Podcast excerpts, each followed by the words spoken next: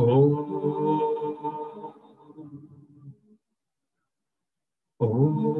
सहनावतु सहनौ वनक्तु सह वीर्यं करवावहै तेजस्विनावतीतमस्तमाविद् विशावहै।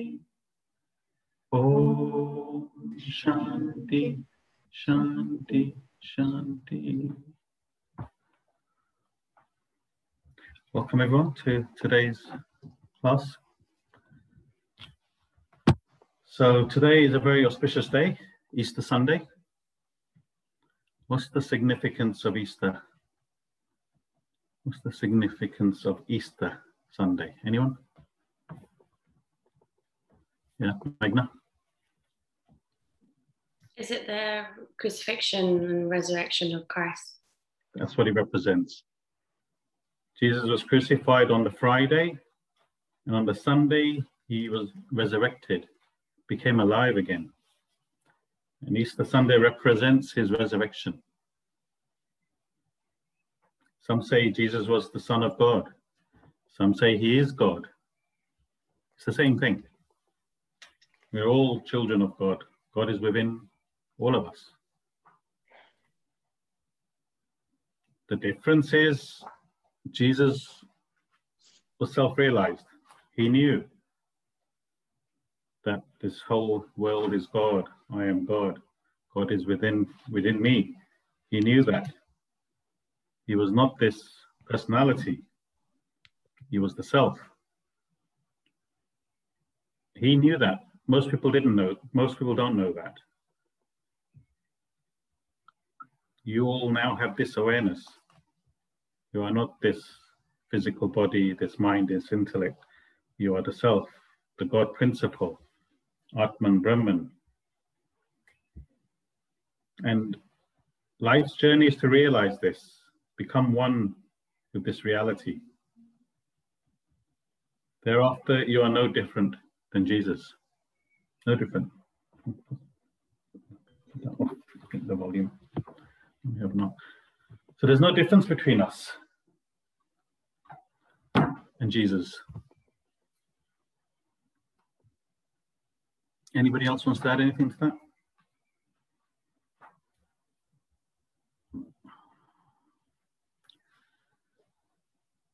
So, any questions? Jashnavin, do you want to say something? No, I'm not wanted to say it's um time of lots of chocolates.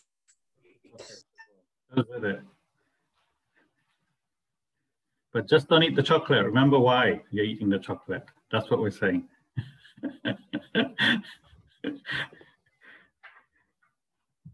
Any questions from last class?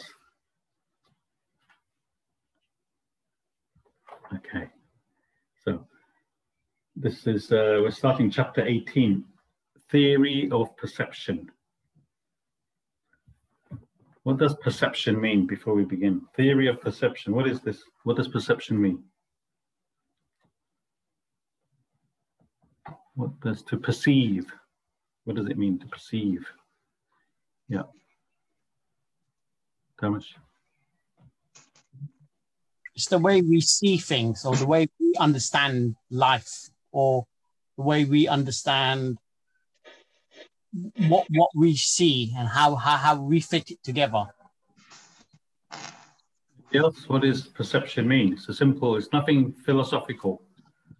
What does perception mean? You perceive something. The way you understand it. Okay, I was just going to say what Dharma said. It's, it's how you understand or how you see certain things from your angle.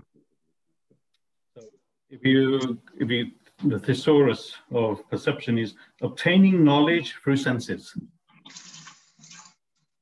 Obtaining knowledge through senses. Understand, discover, observe, recognize, to see. This is all different ways of gaining knowledge. Using your senses. Someone's got their mic on. Uh, Roy, could you make sure that? Yeah, thank you. So this is what perception means, the theory of perception. So this chapter talks about the world and how it how we perceive it, how it is perceived. You say that the world is unreal. It is Maya. And how is it that we perceive it? What is this world? What is the nature of this world? From whose perspective should we see this world? We don't think about these things. From whose perspective should we see this world? You'll all say, from my perspective. my only the way I see it is real. Okay, let's find out.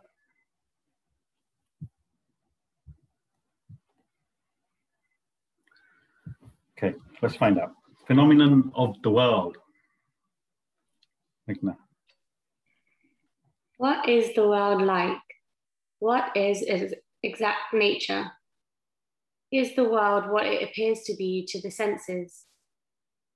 If the perception of the senses were to determine that, then whose senses are to do it?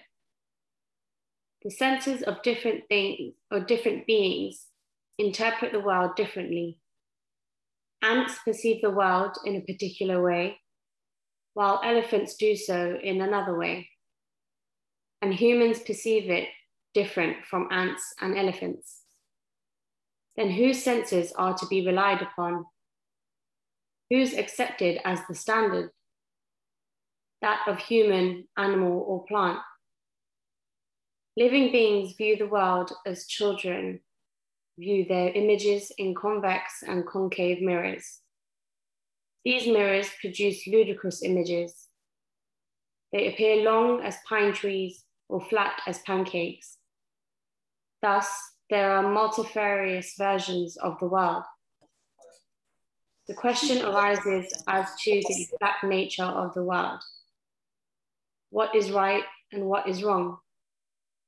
It has provoked philosophers to investigate and reach distinct conclusions. They have laid down conflicting theories. Vedanta reconciles these divergent views and presents the Vedantic theory of perception. It needs to be carefully studied and reflected upon. They're saying we as humans experience the world. How? How do we experience this world? How do we perceive this world? With our senses. We perceive this world through the senses. What are our senses? We see the world with our eyes. We hear with our ears. We taste with the tongue. Feel with touch. Smell with our nose. And in this way, we perceive the world. So the question arises with whose senses are we to take as right?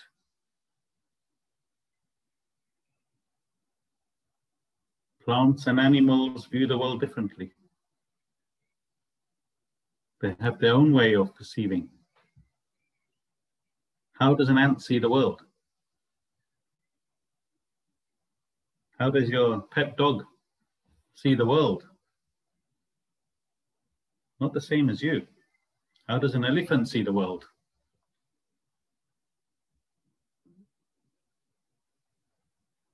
We have a fish pond in the garden Every year we get new baby fishes. They're born in this pond. And I wonder sometimes their whole life is in the pond. That is their world. How do they see the world? So whose senses is correct? That is the question. Whose senses is correct?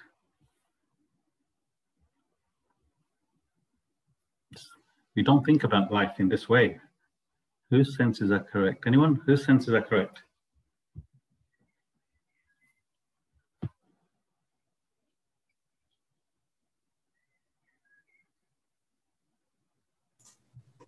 It's one's own senses. Yeah, I was going to say the same. The person who sees it. observes it. Who should we take as standard? That this is the world.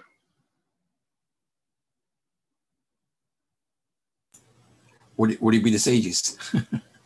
Huh? Would it be the sages? Sages, just uh, just knowing, um, you got your It's Amra who wants to say. Uh, it's, it's nobody. Your, um, each one is standard according to similar to they're like their fingerprint. Each census, each standard is up to the individual. Thank you. So this is what we're going to find out today. Yes, uh, Dipabin. I was going to say it's the self. Self. That's the standard.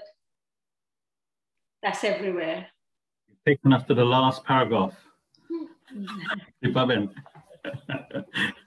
Thank you. So we can't say only the way human senses perceive is the right way. We can't say that. It's very egoistic of us to say the way humans see the world is the right way. What about all these creatures?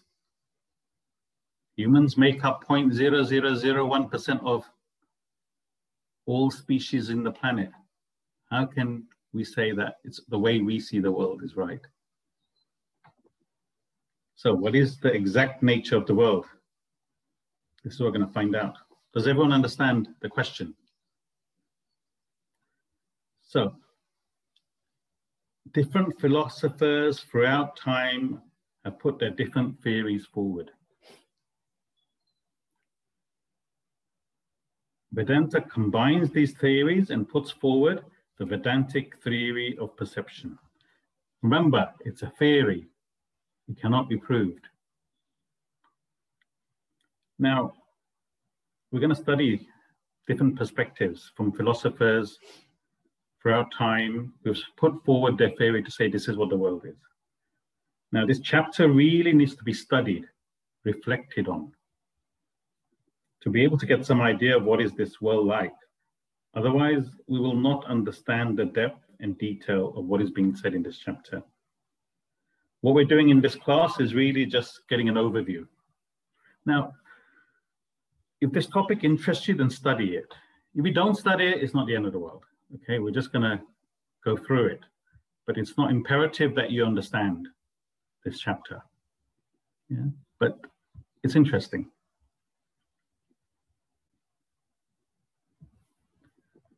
So the Western philosophers, there are two schools of thought.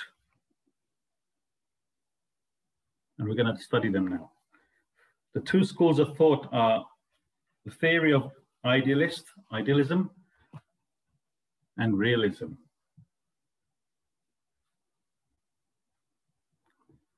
Both perspectives are different. And this is what they study in philosophy classes. So let's find out. What are the two theories from the Western perspective?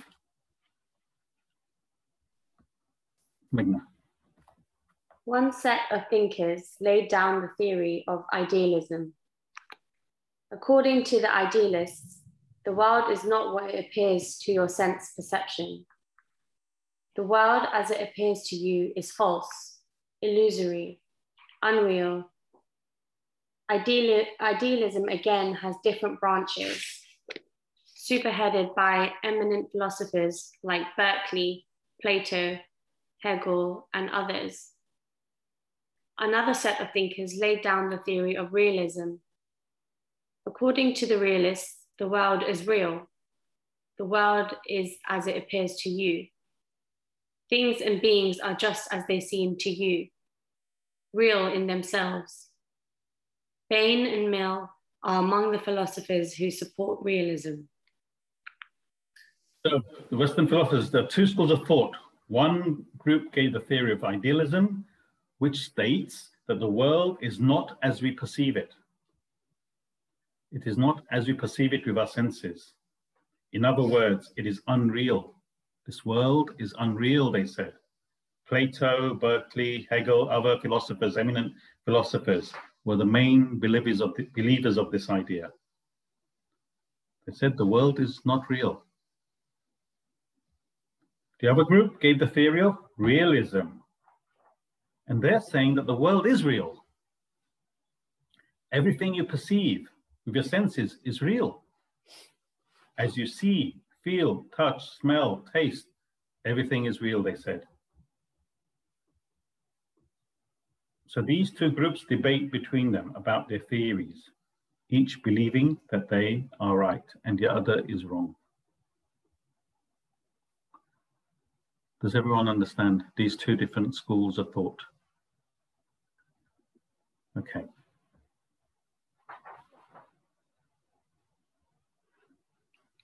Meghna. Most people find it difficult to tune into these abstruse speculative theories. They dismiss them as mere theoretical enunciations of little value.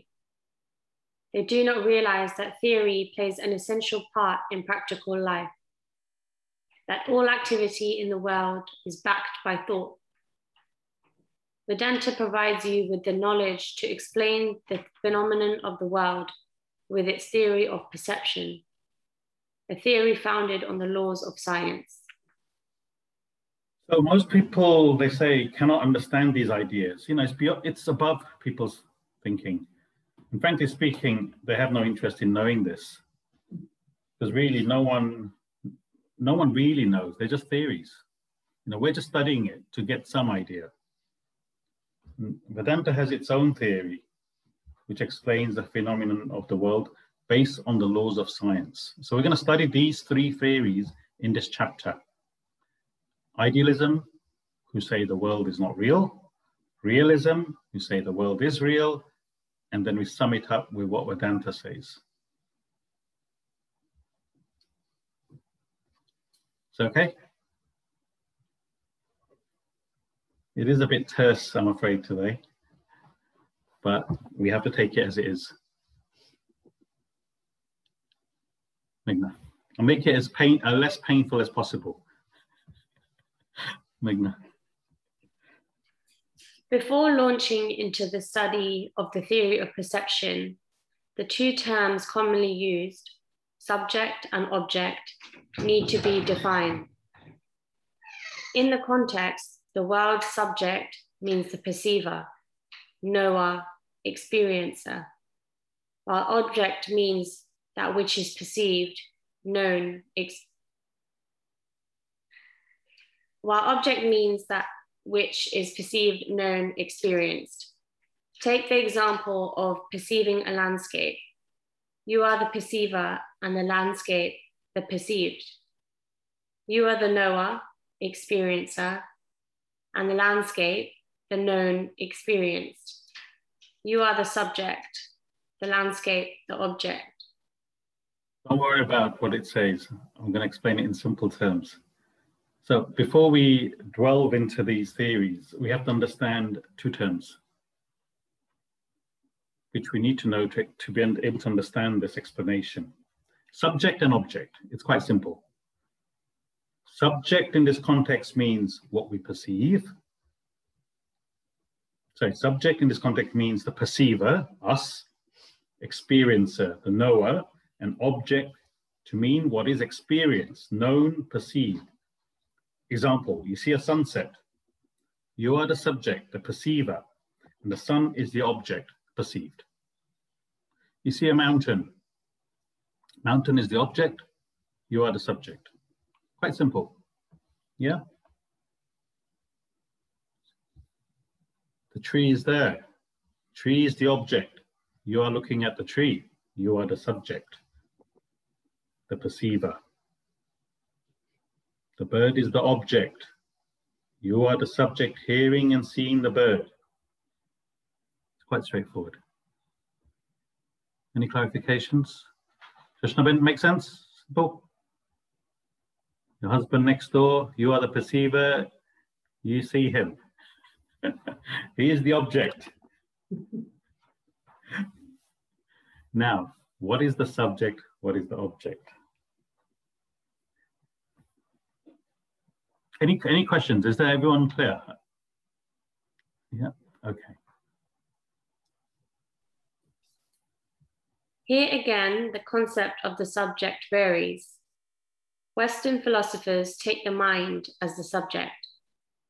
Consider the mind to be the perceiver, knower, experiencer, whereas Vedanta states the mind itself to be an object, known, experienced. You can conceive your mind, know it, experience it. It fits into the definition of an object, not subject. Anything perceived or conceived, known or experienced ceases to be the subject in the true sense. Vedanta declares the inner self, Atman, to be the subject, to be the real perceiver, knower, experiencer. Hence, from the absolute point of view, the Atman is the subject, the mind the object. While in the relative sense, from a practical angle, the mind becomes the subject and the rest of the world the object. However, in theories of perception discussed below, the mind is taken as the subject, perceiver, knower, experiencer, and what is perceived, known, experienced by the mind as the object. Again, don't worry too much about getting your head around it. I'm going to explain it in simple terms. In Western philosophy, they take the mind as the subject. That's all you have to know. The mind is the perceiver. They don't go beyond that. You are the mind. That's the way they see it. They're not considering the thought of Atman, God principle, in limiting factor. To them, that is it's beyond that. They don't understand that. So, Western philosopher Plato, they take the mind as the subject. Now, it's saying that in Vedanta, we take it to a different level, as Deepa said, you know, the self. But for this particular topic that we're studying, forget about that. You are the mind. Arunabin, make sense? That's all you need to know. You are the mind perceiving. Pratibhan, does it make sense? You are the mind, nothing else you need to know. So what we're going to about study, just understand. Don't forget, worry about Atman, the self, nothing. The five senses, the mind, and that's it. See, it's hard enough for us to understand it at this level to bring in the Brahman, Atman, self, it makes it, it just takes it to different levels and we won't be able to understand it. So for now, let's just take it as that. See, some of you, some of you must be thinking this is a bit boring now. Yeah. I don't know if I can stay focused throughout today's class. And I'll be the first one to say to you, I don't blame you. I probably switched off when I went to this lecture as well. So I'm going to explain the whole chapter two in the next few minutes. All three, all three theories I'm going to explain to you in the next few minutes. And thereafter, anybody wants to mentally switch off can do so. Think about what's for lunch. Not a problem. So the idealists say that the world does not exist. These are the three theories I'm going to explain to you. That the world does not exist. There's nothing there. It is all a projection of your thoughts, your mind. You created it. There is no world. This is what the idealists say. The realists say that the world does exist, and it exists if you are there or not. In other words, if you see a river in the distance, the idealists say that the river does not exist. Your mind projected that river. While the realists say that the river is real and it does exist. If your mind is there or not, it's irrelevant. The river exists. So the idealist theory, everything is based on the subject. And the realist theory is everything based on the object. those are the two theories in a nutshell. Does everyone understand that? That's why this particular chapter needs to be studied. The idealist says if the mind isn't there, there is no world. The realists say, forget the mind, the objects are real. So what does Vedanta say? Vedanta says, is the, the Vedanta says to the idealist, yes, you are right, the world is projected by the mind. But without the object being there, a river, for example, you can't perceive the river.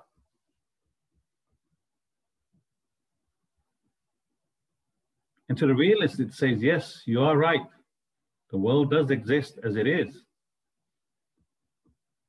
Without the river there, you can't perceive it. But you need the subject there to perceive the object as well. You need both. This is what Vedanta says. So they're both partly right, but not conclusive. So, in a nutshell, the Vedantic theory is that the subject must meet the object.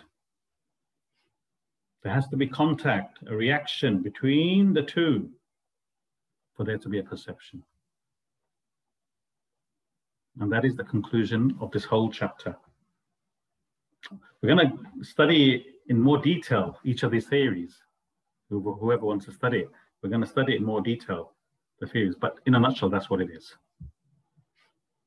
Any clarifications? Can do you understand the basics of the, three theories? Dharmesh?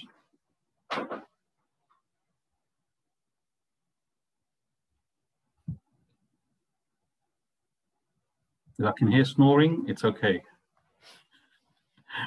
Deepa, does that make sense? The three theories? Yeah? Arunabin? Okay. We're going to go into more detail now of each of those theories.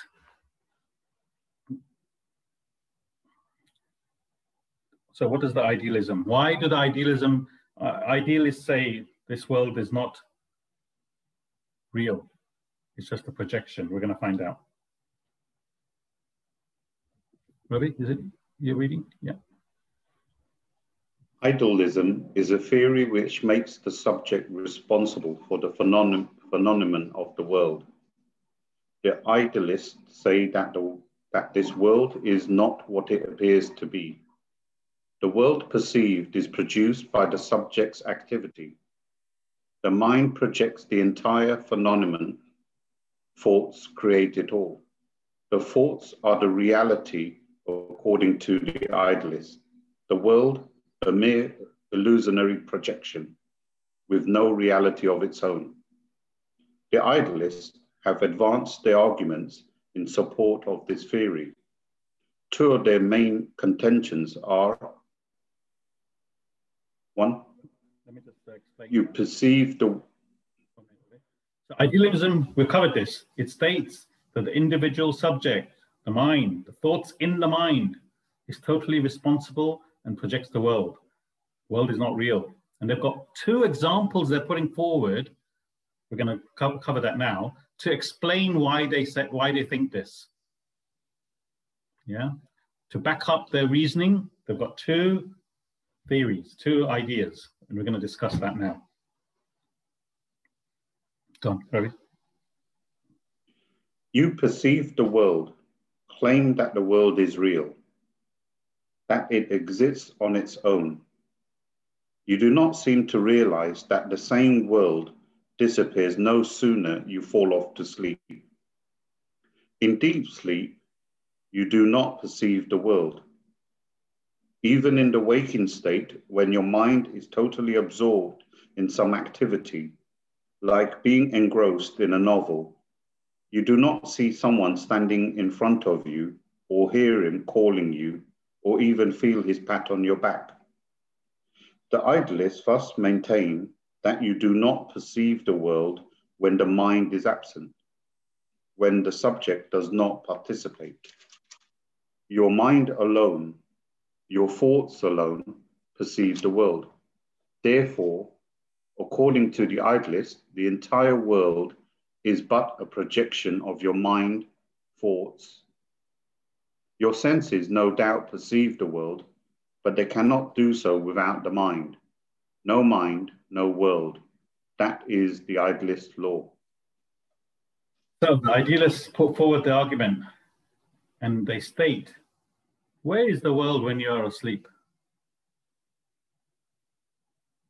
There is no world. Where is the world when you're in deep sleep? You do not perceive the world.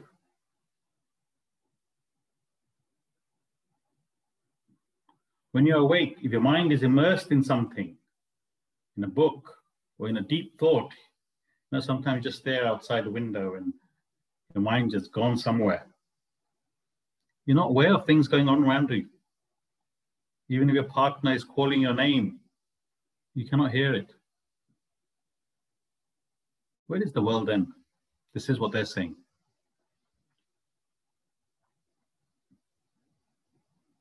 Where is the world when you're in sleep mode? In a deep sleep, where's the world? You're not perceiving it. No mind, no world. This is what they're saying.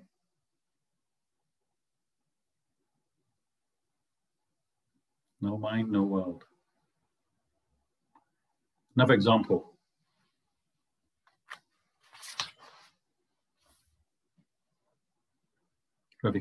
Another example. Examine the case of hypnotism. The hypnotist suggests powerfully to a protege that the floor on which he stands is a lake. The thoughts in his mind are changed from the floor to a lake. The person does not see the floor anymore, sees a lake instead. He starts fishing in it. So it is your mind, your thoughts that create the world. The world has no reality of its own. This is one argument that the idealists put forward. They hypnotize you. We all seen this TV program. They call three or four people uh, from the audience, weak-minded people. They make suggestions, and the mind believes it. You've all seen it. The floor is a lake. They believe it is a lake. They're given fishing rods. They start fishing in the lake. How come? The mind thinks it's a lake and they're fishing. There isn't really a lake, is there? There isn't really a lake there. But their mind believes there is a lake there. Who created that lake? You've all seen the program, right? Who created that lake?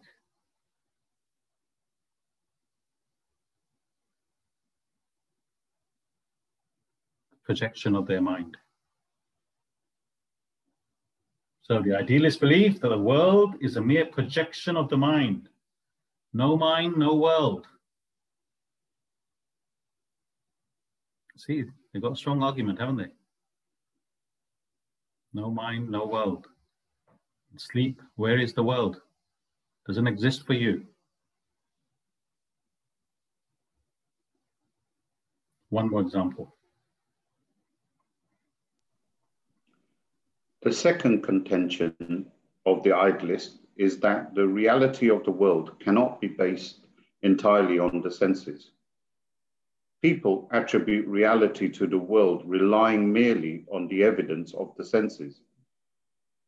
Senses are surely not real, real, reliable. Your own senses interpret the world differently at different times, places, and circumstances. Then there are the variety of senses of humans, so, sorry, of humans, birds, and beasts. Submarine and subterranean creatures have senses too. Each set of senses has its own interpretation of the world. They differ wildly. Now, whose senses are to be taken as authoritative? Whose senses fixed as the standard. They vary from being to being. Even in one being, the senses change. You cannot treat a variable factor as invariable. It would be a mistake to do so. Hence, the idealists have concluded that the world is not what it appears to be. The world as it appears is the false, illusory, illusory and unreal. They believe the world is illusionary. See, we have already covered this in the beginning of this class. Different senses from different species perceive the world differently. Animals, humans. So whose senses do we take as the benchmark, as the standard? So they have concluded that the world is not what it is.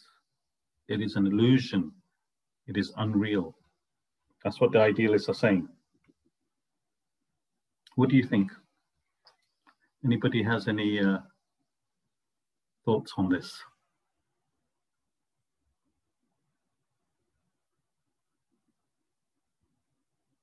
Saying the world isn't real. They have a point to a certain extent. There is some evidence from what they're what they're presenting. You know, these are deep philosophers thinking. Meghna. So when we say that the in in an idealistic view, we're only talking about how we perceive it to us ourselves, because obviously, if someone is asleep or in deep sleep, you're the world is shut off to them. But then someone can you can argue that the person next to you is awake and the world is real for them, and in that world you are still there. So if the world wasn't real, then it, it would essentially shut off everybody if that make if that makes sense. So are we when you, they say idealism, are they saying that you're only focused on you and how you see the world? It doesn't matter if other people are awake and also living at the same time. It's just that the world is shut off for you, therefore it no longer exists. No longer exists for you. So you've you've you've mixed up the idealist and realism, both theories. With nothing wrong with that because what you're saying is the, I, the person is asleep, but for the other person, the world is still there when it is there. Mm. That's what the realists say.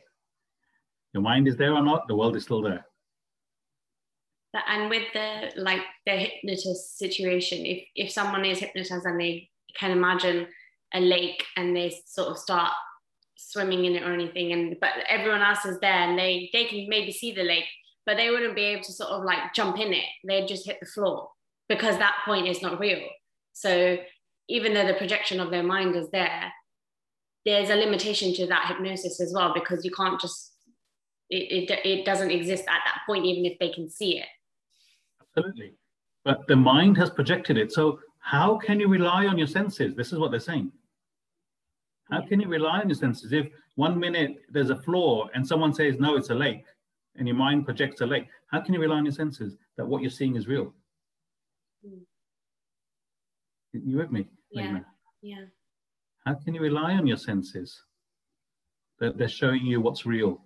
That's why they're saying, and whose senses do we accept? Even between you and your mum, you'll see. Two, uh, if you see something, you may say, "No, it's this size, this big," and your mum might say, "No, it's actually smaller." Mm.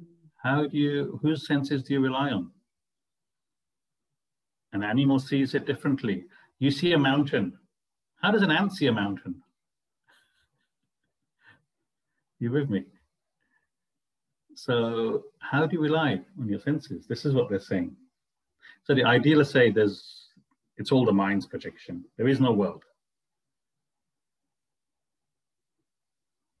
And this is their theory. And these are eminent philosophers, by the way who are saying this. Yeah? People who, who are known in history, people, philosophers that are studied in philosophy classes. Yeah. Ravi. The idealists give all importance to the subject, none to the object. They take the subject to be everything, as the creator of the phenomenal world little realizing the subject is variable, changeable, impermanent. They make the world depend entirely upon the subject. They fail to understand that the subject itself is part of the created world. A part of the creation cannot be held responsible for the creation. Just as a dreamer is part of the dream, an aspect of the creation of the dream. The dreamer, the dreaming subject, has not created the dream. The responsibility for the creation of the dream world cannot therefore be placed on the dreamer. Similarly, the waker, the perceiver in the waking world, is part of the waking world. It would be incorrect to hold the waker responsible for the creation of the waking world. That is what the idealists have done. The waker and the world that he experiences are part of the same creation. Hence, the world cannot emanate from the waker, perceiver, subject. There lies the fallacy of the idealist. So we're, we're, we're basically breaking apart that theory and saying it cannot be true. Why? Because the idealist gives importance to the subject for creating the world and not to the object. They don't understand that the subject is also part of the world. See, we, we're looking from a different perspective, Vedanta. The subject, you, me, waker, you, me, are all part of this waking world, this creation. So, how can we also be the creator of this waking world? How can our mind create this world? We are all part of this creation, the same. It's deep thinking, deep thought. deep. You need plenty of caffeine before you take on this class. And they're saying, so, because when you go to sleep, you have a dream, okay? They're saying, Vedanta says, when you go to sleep, you have a dream. You can't say the dreamer created the dream world. The dreamer is also part of the dream. How can you have created the dream? Who created the dream, by the way? Who created the dream? dream? Those are still awake. Who created the dream? Sissy? Is it the dreamer? No, we just said the dreamer cannot because it's part of it. Oh. Who created it? Yeah, Dimple? Our mind? The waker's mind. The waker's mind created the dream. The waker's not in the dream, the dreamer is in the dream. So what they're saying is the world cannot come from the waker, from our minds, because the waker, the subject, us, the mind is also part of the waking world. How can something part of the world create the world? This is the flaw in the idealist theory. You cannot have created this world, they're saying, because you're part of the creation. Don't worry, we don't understand it, it's okay. Read it, think about it if you are interested in this particular topic. In, in a way, what we're doing is, you know, we're giving out this, we're studying this subject, Vedanta, yeah, and people can say, oh, it comes from Hinduism, it comes from India, it comes from the Himalayas, wherever it comes from, and they compartmentalize it to an Eastern philosophy, yeah, and they'll say, well, the Western philosophy says this, that. What we're doing is we're combining all these philosophies, so then we're incorporating them all so that we can understand where Vedanta philosophy fits in. It's purely for that understanding we're doing this exercise. You with me, Dimple? Make sense? We're, we're, we're combining the, all the philosophies to have a better understanding. Otherwise, we're compartmentalizing it just to an Eastern philosophy. And this is what we're doing. So Vedanta says the idealist is wrong or partly wrong. Any questions?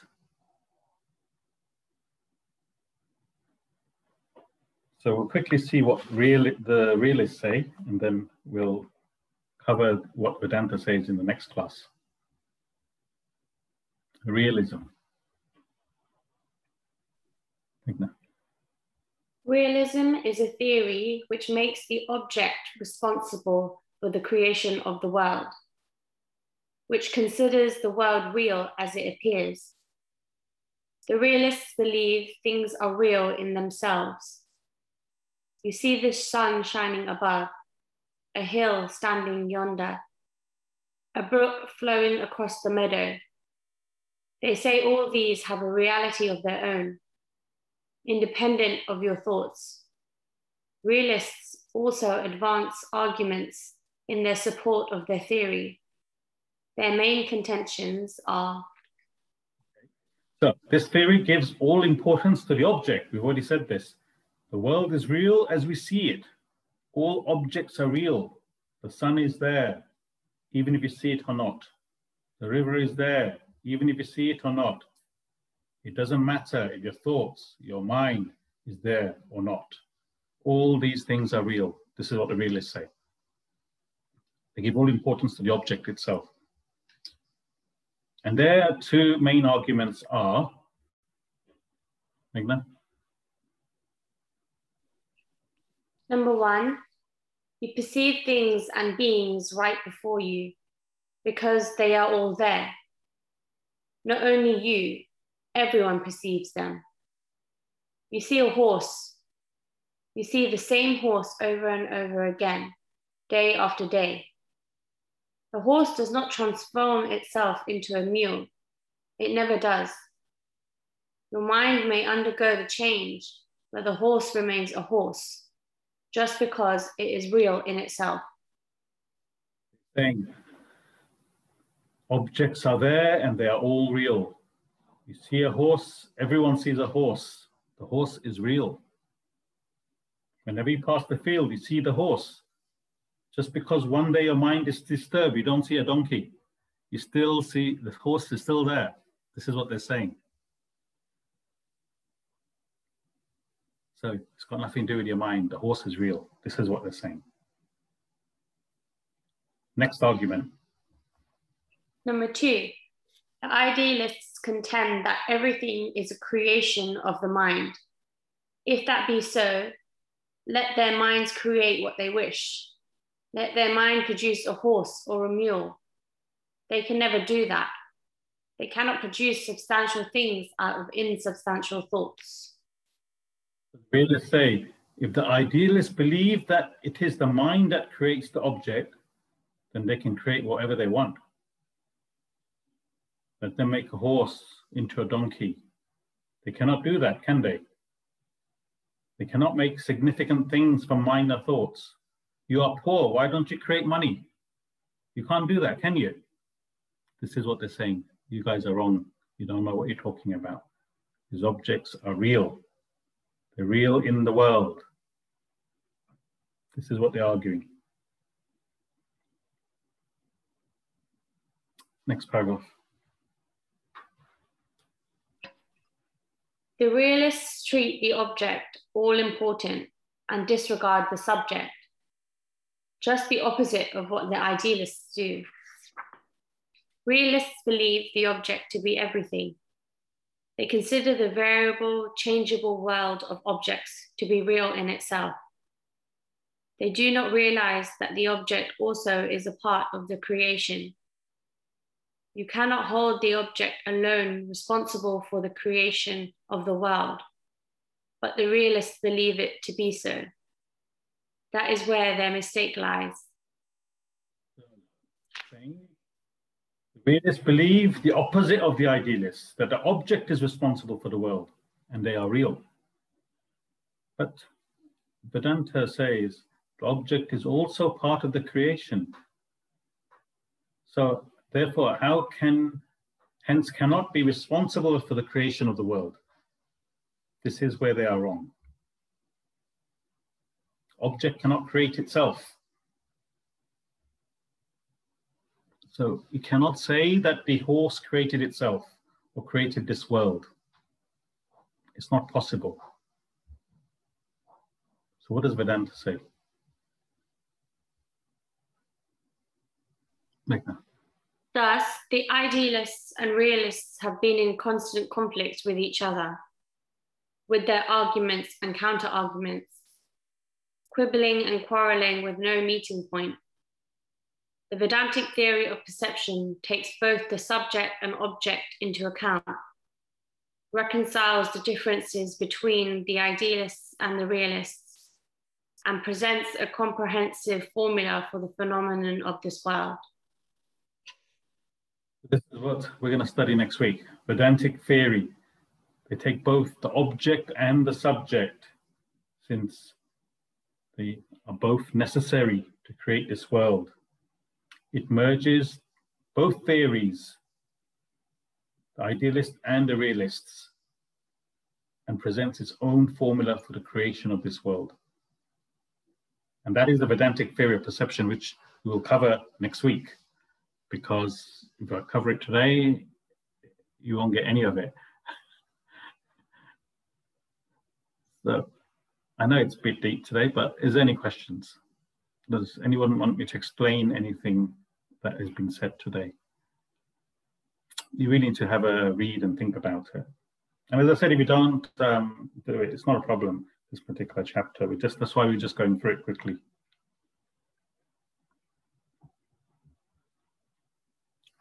Any questions, clarifications? I can go over it again, any portion of it if you wish. Shilamin, you're in deep thought, which is correct. So these are Western philosophers. We're, we're just studying what they think, how the world is, what the world is.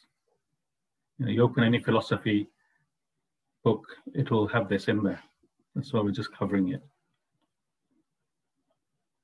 We've not covered anything spiritual so far today, besides the introduction to Jesus Christ. Yeah, we just covered Western philosophy here today. Okay, any other questions, general questions?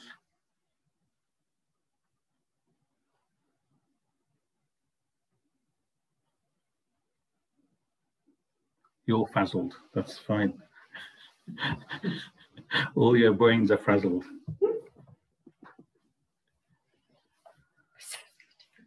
Huh? Now you know I switched off in this class as well. I probably learned more about this topic, this chapter, while preparing for class for you guys than I did in the in the when I studied in the ashram actually. yeah, Meghna. Um, I was going to say I heard this um, quite a while ago actually, and it never made sense really until today. I don't know if anyone has heard, but if a if a tree falls in a forest and no one is around to hear it, does it make a sound? Mind isn't there. Who's to know?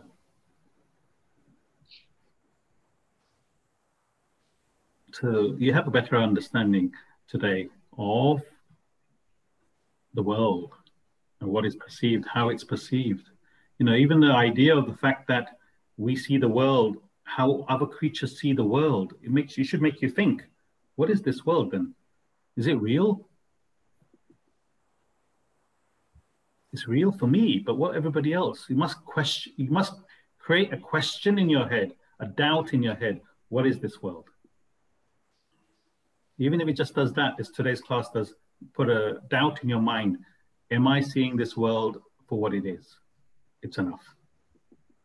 If you've got that thought in your head, it's enough. You've learned a lot today. I'm seeing this. Is it real? You know, you go for a drive with your partner, and then after, at the end of the journey, you say, "Did you see that? Uh, whatever. What did you? That sun. That did you see that uh, cloud? That sunrise?" And your partner says, "No, I didn't see it." It was beautiful. Didn't you see it? No, I didn't see it. Their mind wasn't there. Their mind was on something else. That's why they didn't say it. No mind, no world.